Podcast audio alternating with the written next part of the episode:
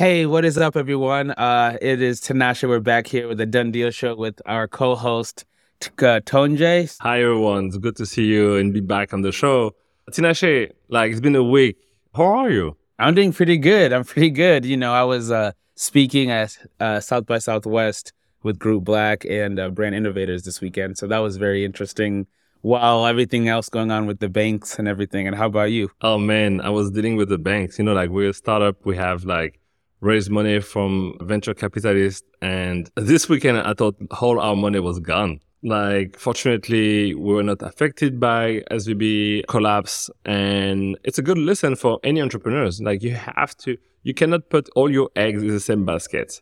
And so, uh, next thing you know, we open a new bank account, move the money, and um, I think it's a good lesson for the whole ecosystem. Yeah, exactly, exactly. I agree. So, for today's episode for the Done Deal Show, we will be talking about for talent managers how to essentially, you know, increase your roster's revenue through strategic networking. So let's get yeah. straight into it, Tonje. So I think in my day to day, I talk with a lot of like emerging talent managers who not necessarily live in New York or LA or any big city. And they start their journey by managing like their best friend or their daughter. And they don't have any network. So they just deal with the inbound and reach, you know, like a ceiling pretty fast. So what we will explore today is like, how can you leverage strategic networking to increase your revenue, right? And so the first topic is how do you get in touch with brands? So again, you don't have any like network. How do you start? Yeah. So it's interesting, right? Because a lot of talent managers out there, a bulk of them are getting their business from their inbound. So the great thing about, you know, signing influencers is they're already a marketing machine themselves. So a lot of the top layer is just being able to sign, get your email in the bio right, and get that initial amount of traffic coming in. But with that, you know, has a ceiling. Inbound there's a lot of like Chinese apps, right? So at one point, like what comes in inbound is not always like the best deals. Like most of the time is, you know, like gifting low hanging fruit, right? Well, I mean, not necessarily. Some of our creators are the best at inbound. I think that what I'm trying to say is the first step is inbound, right? And kind of identifying the quality of inbound. While we have some who do six figures easily, you know, quarterly through inbound, and some don't have any at all. But I would say now, how do we get beyond just inbound, right? Like, what are other ways to actually start to network and get yourself out there. And for me, I think one of the first thing is looking at in your inbound how to be more of an opportunist and taking calls and pitching brands ideas that are coming through the inbound. Then when we get more into like outbound and more strategy there, you know, I know Tonje, you had some ideas in terms of like agency partnerships and talent management and everything like that. So yeah, I, think it's really important that as a talent manager to go out, you know, like and meet the brand. So typically when one of your creator is in, invited to an event, you have to be on the list. You have to go, even if you have to invest in this like $800 tickets to go to LA, go there because in the room you have the, you know, like campaign manager. You can like actually create like a relationship. You can also highlight that you have other creator in your roster or you have like creative ideas how your talent can, you know, like add more value for the brand because it's rare that your talent will go and be able to position himself as a good partner with this brand. Your talent will go and party, drink, and not necessarily do business development. So you have to invest in in-person relationship. Yeah, but I also just want to, you know, be cautious of understanding the type of event that it is because you know I lived in LA for two years, and I've gone to a fair share of brand events, and I would say that when it's especially like creator focused events, it does become a little more difficult to actually maximize because brands are going there really brands are activating and it's usually one brand activating for this one uh, for these creators for an influencer experience so they're more focused on making sure that the creator is excited and happy which is still good for you know managers that are kind of in the low hanging fruit, just trying to get going to build initial relationships. and you get an additional value from being able to meet other creators to sign for your roster. But I would say if you're going to invest money into actually going and flying out to an event, make sure that it's a brand focused event with multiple brands that are there. That's more of like a conference. So what I've noticed is when I'm going to all these conferences, I've gone to New York Advertising Week, right? CES, uh, South by Southwest, and uh, there's not that many digital talent managers that are going to the more advertising focused events. Everyone thinks that VidCon, Playlist Live is where it's at, but reality, those are focused for really the creator and fan experience. But if you actually niche down into like advertising, boring esque type of conferences, where I feel like that's where you're actually going to be surrounded by only advertisers, you can get way more value out of that. So the takeaway here is like you have to invest in industry events that are like tailored for advertisers, right? Yeah, exactly. Because there's a lot of misperception, right? Like Uh, we've all gone to the movie premieres. We've all felt cool on Instagram saying, look at here, I'm at this drop. I got this cool background, you know, I'm here with my talent, yada, yada, yada.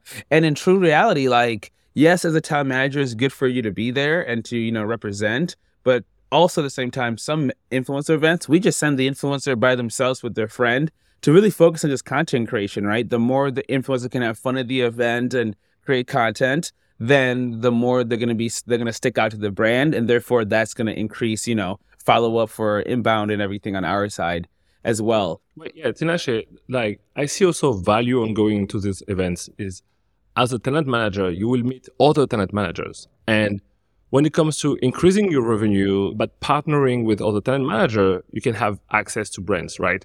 You can meet a talent manager that has a roster that's can fit with your talent. And by partnering with this talent manager, they can give you access to a brand or add your talent to their roster. So what do you think about collaboration between talent managers and how to start? How do you connect with another talent manager? How do you uh, make it clear that you can strike a deal and be in a partnership? Yeah, I think the easiest way, right, is identifying the difference from a co talent manager, so another talent manager, versus an influencer marketing agency, right? So, meaning that when you're going to go to another talent manager, they're typically very focused on their core roster. So, yes, still, you know, give them your roster and also be kind of straight up with pricing. It's very annoying. When people are like, oh, here's my roster. So, what I mean is like, someone will send me their roster, right? And It's like, yeah, if anything comes up, let me know. I'm like, cool. What's your price point? What are you, you know, looking for? They're like, oh, it kind of depends per, you know, it really depends. And it's like, if you don't give me a range, when we're going out finding, you know, influencers or other managers to work with, the first people going to come in mind are the ones that I already have a relationship with and I know pricing because I know where their brand's looking for, right? That's the quickest way we've gotten relationships by being more just like, here's a range to start off with. The ones that are like, oh, I, I'll tell you pricing once we get there, it's kind of like pushes me back from even wanting to reach out because it's like, if this is going to be a situation, you might come off a little bit more as difficult. You might not know your talent as well. Are you really that close to that talent to not be able to say a number? Right? These are kind of the things that are going on through our heads, especially when the influencer space is so fast paced. So what I hear here, like as a takeaway for an emerging talent manager, is you have to establish trust. And in order to partner with another like manager, you have to to have a certain level of transparency, right? And yeah. that's what will give you know your potential partner confidence and be like, okay, I have like base rate, and I know that you actually have the relationship with your talent. And so, how do you prove that you have a relationship with the talent? Because there's so many decks and roster links like you know out there where people pretend to have access to those creators. In fact, we just like maybe know their cousin. Yeah, yeah. So I think I mean the easiest one is email and bio, right? Um, a lot of talent managers, especially starting out, are scared to ask to have that property on the influencer's bio. For they're like, oh, we can keep your Gmail and feel free to forward me, you know, things you want and that type of relationship for me isn't as strong as those agencies that are able to actually put their emails on there. It doesn't look professional at all. Yeah, that be me personally. Don't get me wrong. There's some agencies that are big, you know, they still have Gmails, etc.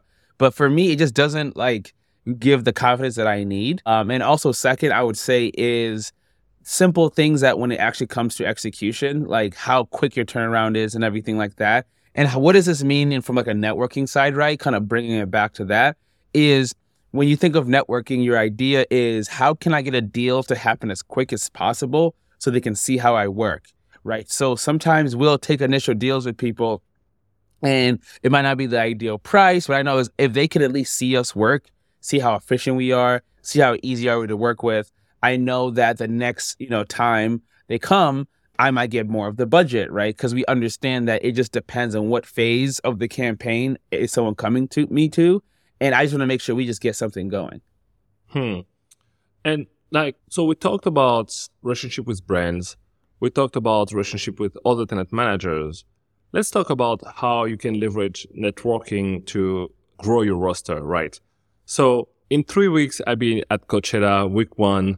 And the reason why I go there is a lot of talent managers are going there with their tenant, but also they know that in the crowd, like the crowd, the week one is mostly like creators, mm. like influencers from the whole world. And so yeah. this is like the perfect type of event where as a talent manager, you have to invest those like one to 2K for a weekend and be super opportunistic and talk to creators, pitch yourself. Is there any other type of event where you feel like talent manager, especially the one with a s- small roster, you know, the, the one mm. just starting with like five to 10 creators can go yeah.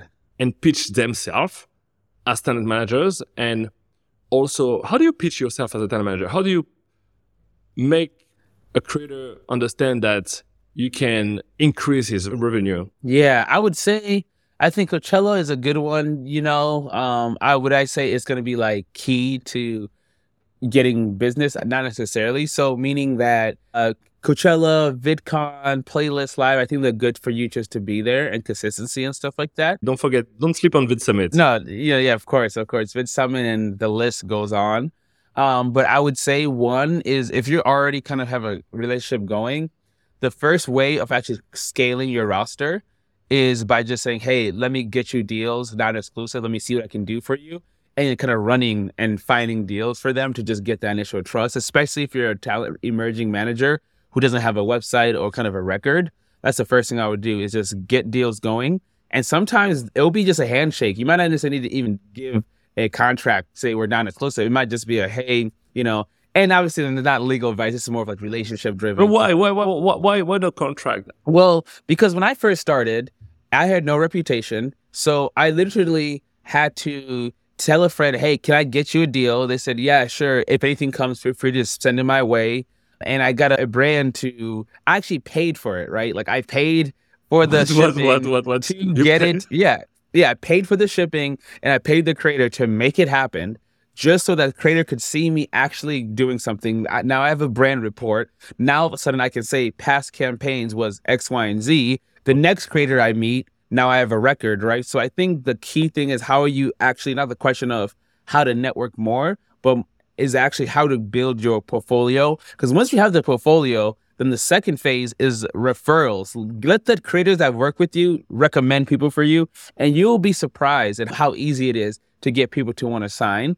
Then number three, keep expectations low in the beginning, right? Like focus on signing because if you're gonna try to go for the high tier people and you have no friendship relationship and you're like, I only want the best quality creators, the reality is in your first phase, the type of creators you're going to get round one are not going to be the same round two, three, four, just because like you need to get the ball rolling and just get a proof of concept. So my takeaway here is like if you go to like Coachella or any other events, you need to have the ability to maybe from your mobile phone to show like case studies show that you work with this creator on this campaign and it's on your website, right? You don't just go to some random like creator account and say that, oh, you're the one who run the campaign, right? One thing that I hear often is you also want to show like emails to show that you actually have like a conversation with the brand and you were involved because it's so easy to create like uh, a deck, a case study, and you you were not involved, right? Yeah, I guess. But for like for me in my relationship, I don't want my creators thinking they got access to my emails like that. I think that's like one strategy of doing it. I mean, you should you should just your screen really fast to be, you know, nifty. Yeah, you know, nifty and stuff like that. I, I totally think that's a really good way of validation if you don't have anything. I would also feel that another really good way to increase the validation that you have and like build trust in them is actually coming to them to say, hey, I don't want to sign you. I want to get to know you and your goals. So actually not being eager is a very great way to gain influence and respect because a lot of them are constantly being bombarded by fans, by people, you know, they get a lot of attention. So when you flip it and say, hey, I'm interested in you and I want to keep talking, but you verbatim say, I'm not in a rush to sign you, it actually changes that dynamic and they start to see and then just honing on their goals, honing on what they want to do and if you feel like there's alignment on ethics and values, naturally through that process, they'll emotionally, psychologically, will start to like trust you more as well too. Because creators in the day are artists. For for me, and it would be kind of red flag if like a talent manager comes to me and tells me that he wants to know me and babysit me. Like maybe I have more like a, a business mindset, and I would prefer someone coming and say like, okay, this is transactional you know, like I'm here for the business, you know, like something like yeah. But if if you're here for the business, which is fine, um, that's only gonna really take you so far in the type of relationship you want with talent. So let's go back to that, right? If you're someone who's like, I just want to have a massive list, I don't want to be high touch point with talent, then you're kind of shifting more into an influencer agency where you should actually be focusing on just acquiring brand dollar amounts for a full campaign and then you go source, that's going to be the difference because if you're going to go high touch point, you can make more per influencer, but it is more resources. So it's really understanding your objective and the type of relationship you want with creators. For us, we would say that we are 98% agency, 2% talent management. So we only have a very few amount that we're actually high touch point. And the rest is just a transactional campaign relationship. So I would really hone in on like as a manager, right? What type of relationship do you want to have the next Doja and the next, you know, Addison Rae and the next Mr. Beast, or do do you want to just produce a lot of money and have the next brand clients, right? Like it's brands. But you can do both, right? Because if you look at uh, CAA, WME, they've been able to build a brand over time. Yes, about like a decade or twenty years, and artists they want to be part of it, right? It's good for them to be associated with those like big agencies and they go for the prestige, but also like those agencies are definitely transactional. Yes, but also these are emerging emerging digital creators who I mean managers who are managing TikTokers from two, three years of just being blown up with no sustainability. So for me, I'm looking at more to our listeners of like, what can they do this year to maximize, you know what I'm saying, 2023? Yeah. It's I guarantee you next year, Tonje, conversation is going to be about live streaming. How do you manage live streamers?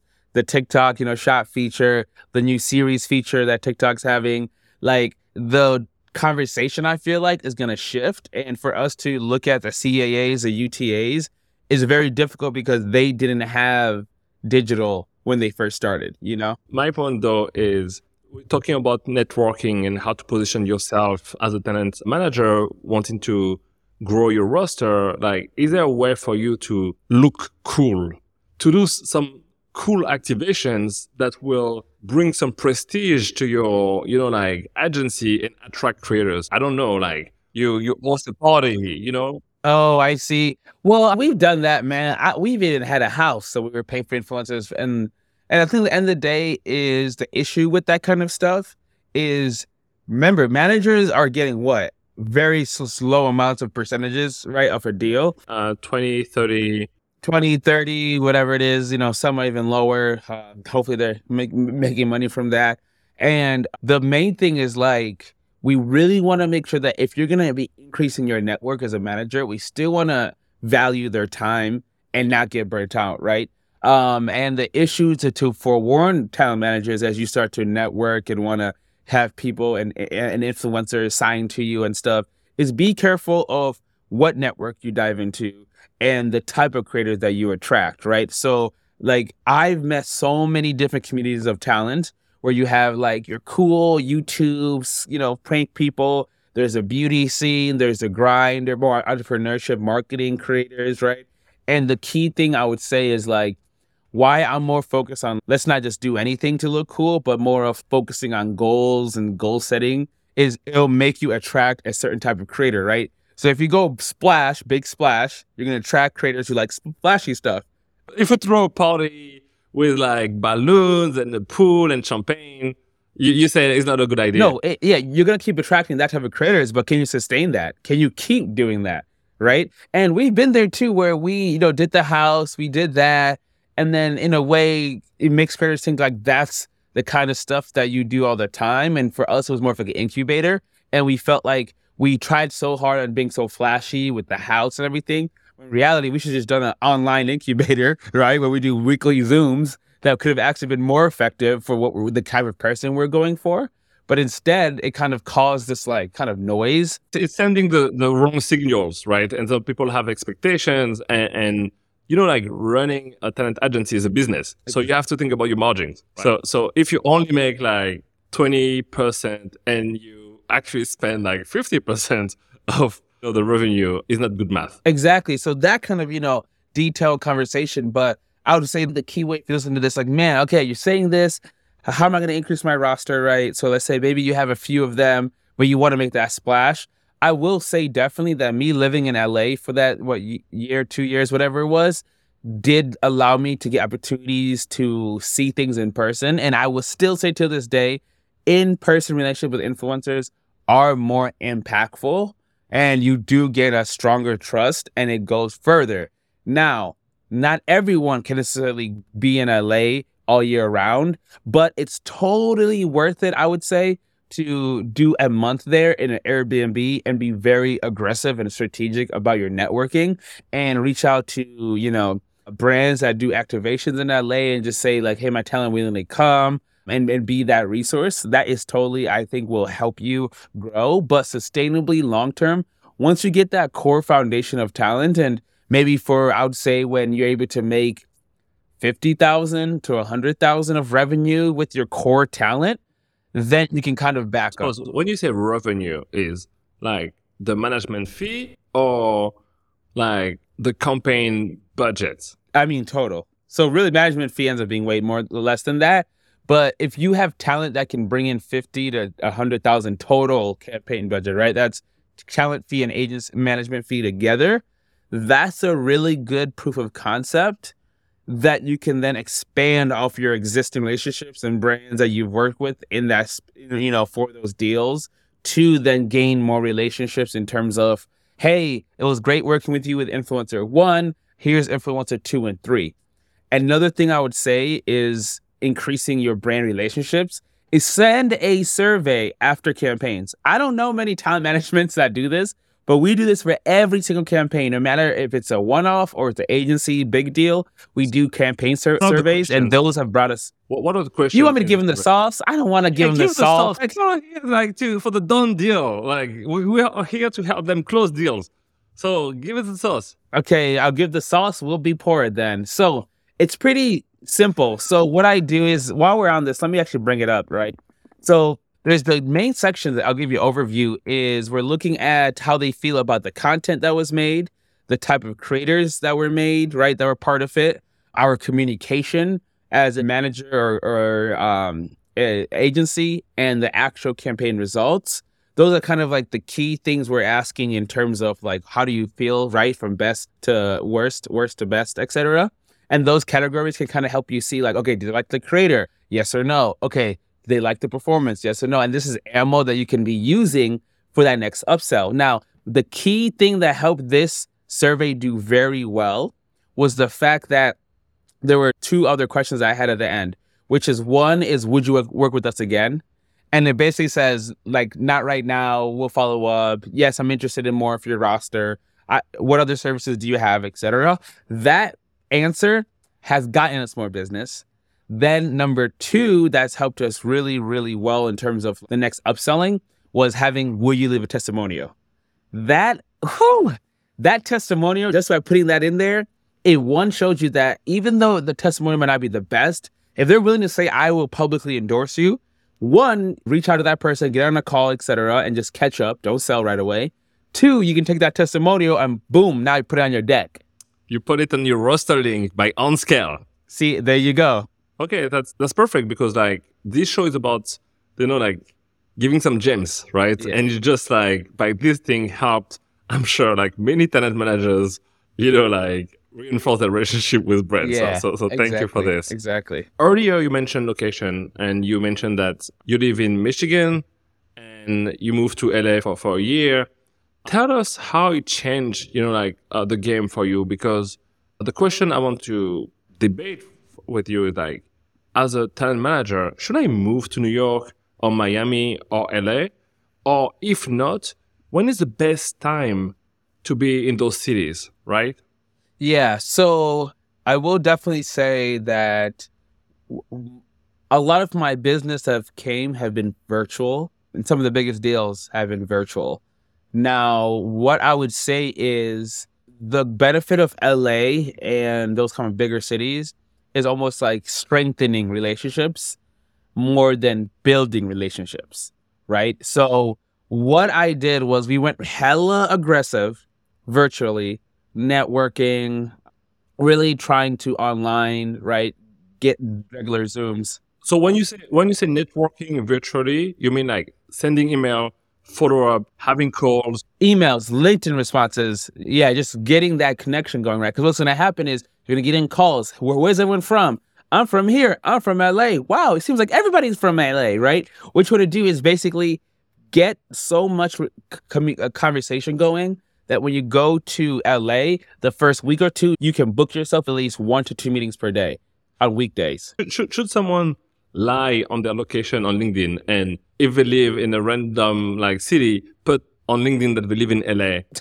I don't know. I mean, I mean, I guess that's technically. I guess if you're like recruiting from that time, I don't know the benefits of just saying you're from LA if you're not from LA. Just to, to appear as you know you're in the scene, right? Like it's this podcast is also about the hacks, right? The hacks. I mean, I guess technically, don't get me wrong. Like when I'm hiring, I I, I do hyper focus on certain states I want to hire. So I guess from a lead gen perspective, if I if I was gonna be targeting brands in LA, I would probably like want to optimize for LA so that brands see me in LA.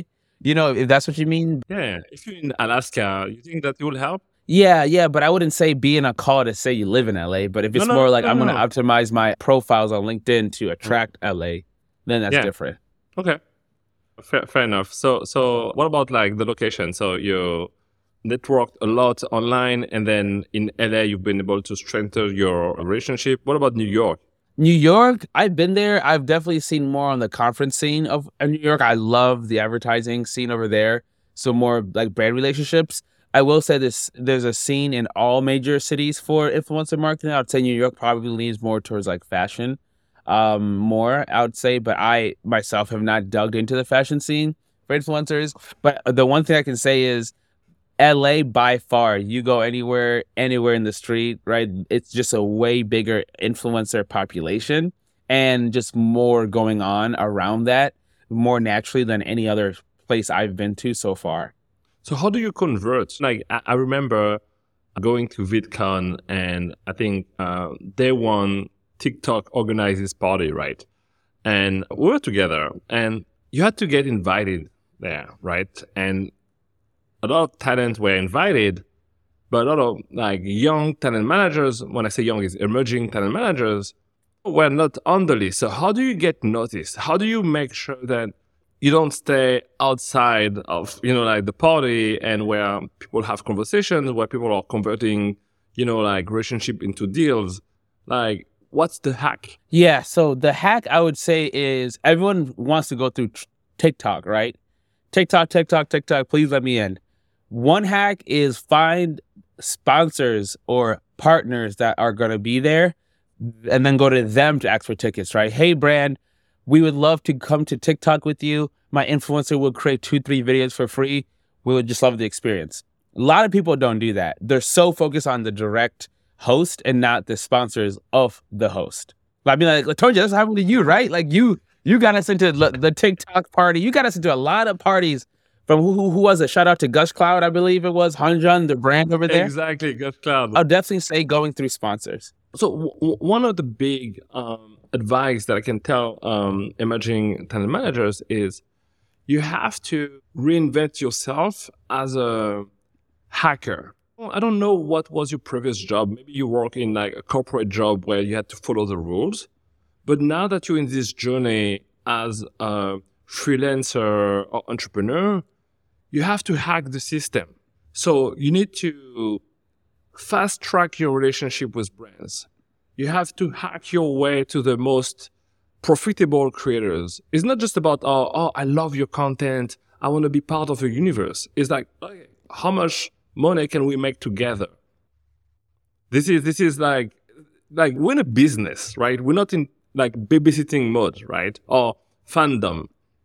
And so the things I've learned from the tech industry, even if not everything is perfect in the tech industry, but this mindset of hacking, this mindset of what can I do to get in front of those brands?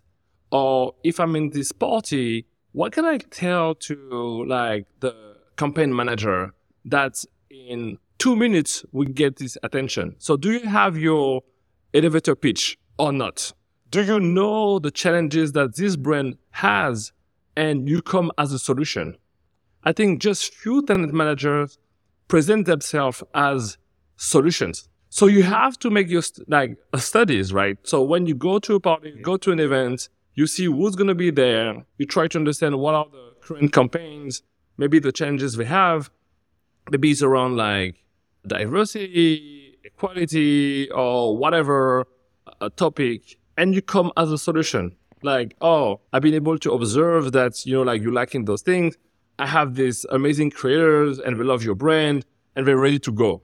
What do you think about this? Mm, exactly. No, that's good. That's good. Told you, you should have brought that up earlier in the podcast. Where were you at?